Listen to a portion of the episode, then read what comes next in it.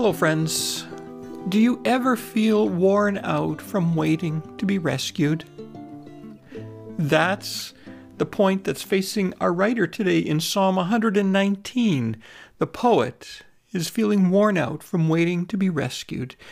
If that resonates for you, or if that will resonate for you at some point in your life, then stick with us because we're going back to Psalm 119 for the next passage.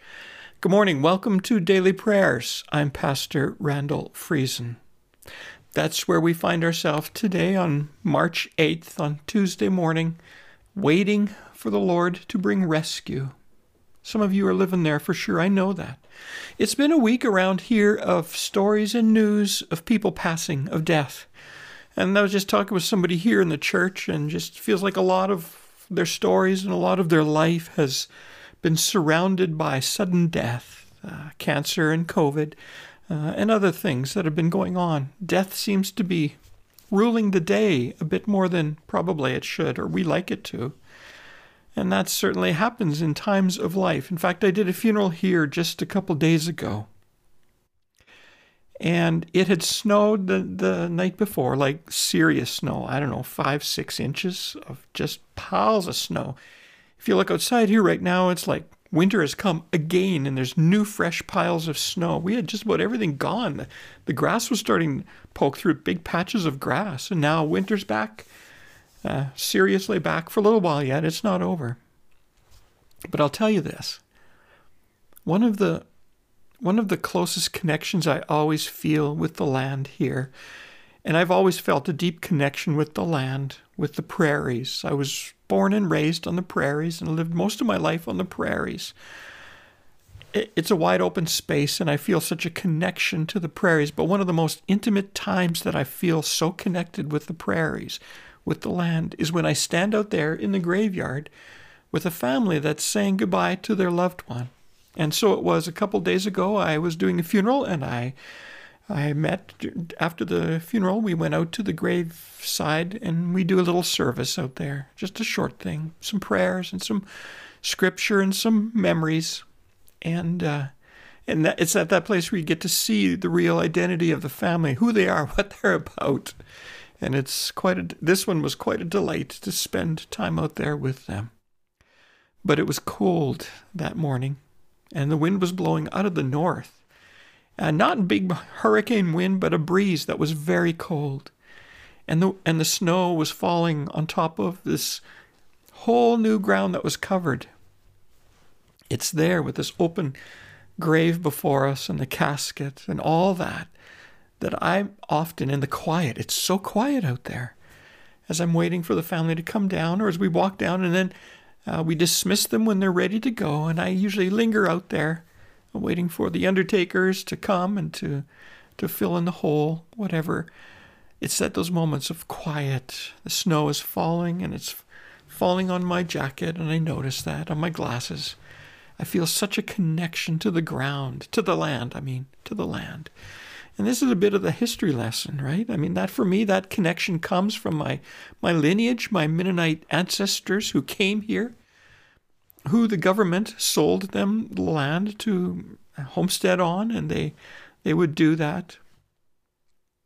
And I feel a connection, and you might not understand this yet. I hope you do. And here's a little bit of a history lesson.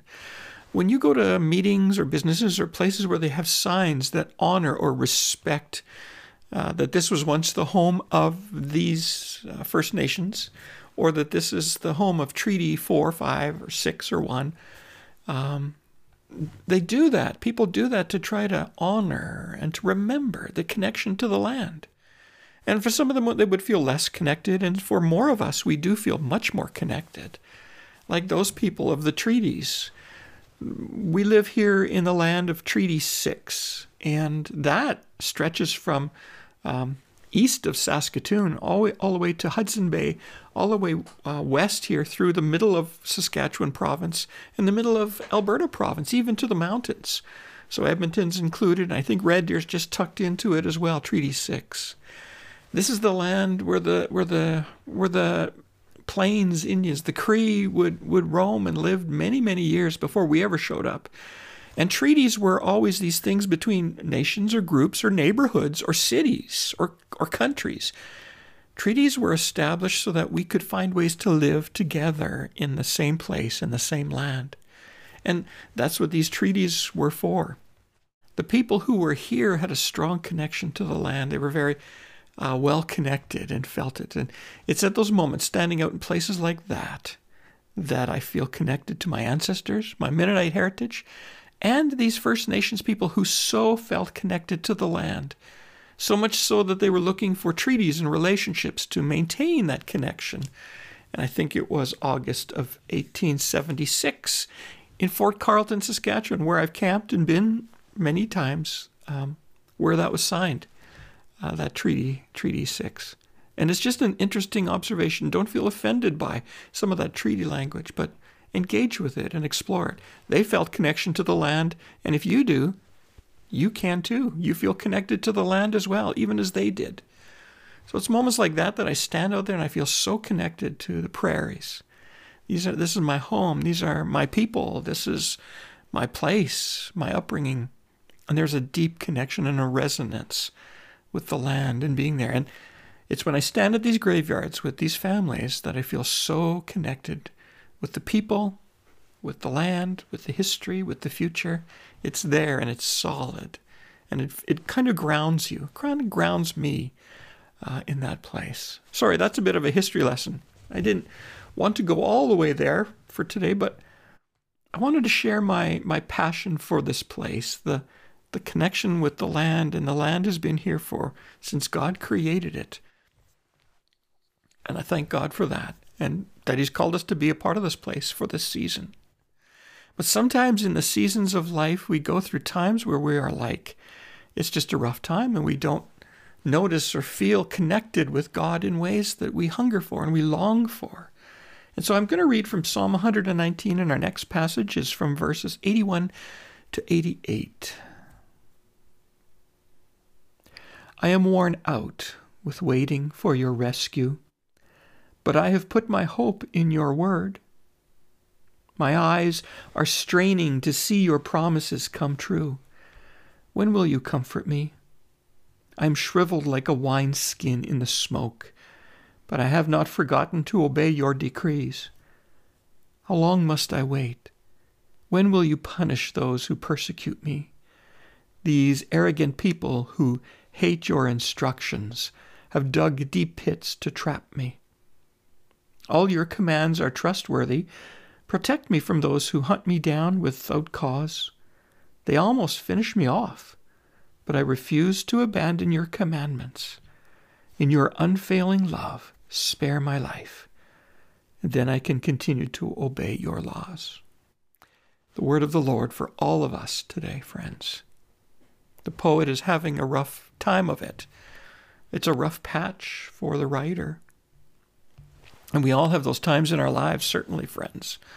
Certainly we do. And his eyes and our eyes, many times, are straining to see the promises fulfilled. Lord, when will you fulfill your promises to us, to our nation, our world, my own life, my own heart? When will you, when will you uh, fulfill your promises?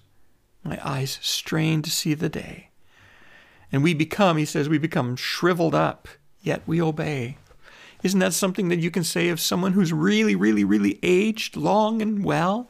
Their skin becomes shriveled up, their bodies become shriveled up we become shriveled up in our waiting, in waiting for God to hear our prayers and to answer. Yet we continue to obey, it says. We don't stop obeying just because we don't see in the fullness of our time and what we want to see. We trust in the Lord's good timing and in his good plans for us. And it becomes clear that there are those who hate God's instructions. He, the, the author calls them arrogant they don't listen to, they don't obey God's instructions. They're, they're arrogant people who often want to trap us and entrap us and get us caught. Those people who mean those things to us, they have a destiny too, and God's punishment will be upon them and a part of their stories. But we find ourselves being attacked more and more uh, as people, as we become more people of the Word. It becomes clear that there are those who hate God's instructions. And we call out to God for justice. Lord, save us. Lord, bring justice to the earth. Bring protection for me, for my family, from those evil, arrogant ones who hate God's instructions. And there's a cry there of, of desperation for justice. Protect us, God, from those who hunt us down, who want us hurt and wounded. In your love, Lord, in your love, spare my life. Spare me, Lord, so I can continue to obey your laws, so I can live a full life of, of obedience to your call, to your word, to your heartbeat for me, Lord. Lord, would you, in your love, spare my life? Keep me, Lord. Keep me safe in the grip of your grace. In your unfailing love, it says, spare my life, and then I can continue to obey your laws. Friends, this morning, if you're feeling maybe oppressed, that there's injustice done to you and you're waiting for justice to happen, you might be shriveling up, you might be calling out to God. You might have those times when your eyes are straining to see the answers come to promises made to you. Hold on, hang in there. Take the attitude of the psalmist, the poet, who, who writes and calls God to see the injustice done in their world and in their lives. I want to pray for us today that we might take heed to this word that God has for us today. Let's pray together. Father, you know that there are many times in our life, whether we lose loved ones or whether it's just a bad patch or we lose a job or there's conflict within our own family, Lord, that we call out to you, have mercy. And we become worn out waiting for the rescue to come. But Lord, we do put our hope in your word we put our hope and our trust in your words to save us, to keep us, to watch over us, and to provide for us, Lord. And I pray for each of my friends listening this morning or this day, for those who are going through the valley of the shadow right now, that your strength would be their strength, would be our strength, that your promises would be clear to them, your desire to be faithful to them love them and hold them close, and to spare their lives in this season would be made real to them. That you would release such a, a fresh sense of your presence and peace upon everyone this day who's worn out, who's tired, who's overcome by challenges and darkness and oppression. We ask, Lord, throughout the world, throughout the world, you know where there's darkness and oppression happening, Father. Would you, in all of these places, Bring your kingdom. Let the kingdom come. Let your will be done, Father, in those places as it is in heaven. And don't let those evil ones, those proud, arrogant ones who, who re- disregard your word, Father, don't let them win the day. Don't let them win the victory, but Lord, bring justice, we pray, for all people on this earth. We pray these things now in the powerful name of Jesus. Amen. I offer that to you this morning, friends. A little history lesson, a little bit of my journey here in this field, the connection that you might enjoy, in a sense, with the land and with God who gave this land to this world, to this earth, and to human beings, His creation. The Creator did that. May that God, may that Creator be close to each of us this day. Be careful out there as you come and as you go. Remember, this God, this Creator, this Jesus Christ loves you completely. He's there for you and He's pulling for you. As am I, but He's got way more power than I do. Friends, Lord willing, we'll see you again next time for the next portion of Psalm 119. But for today and for now, go in peace and go with this God, this Creator who loves you deeply. We'll see you tomorrow. Bye bye.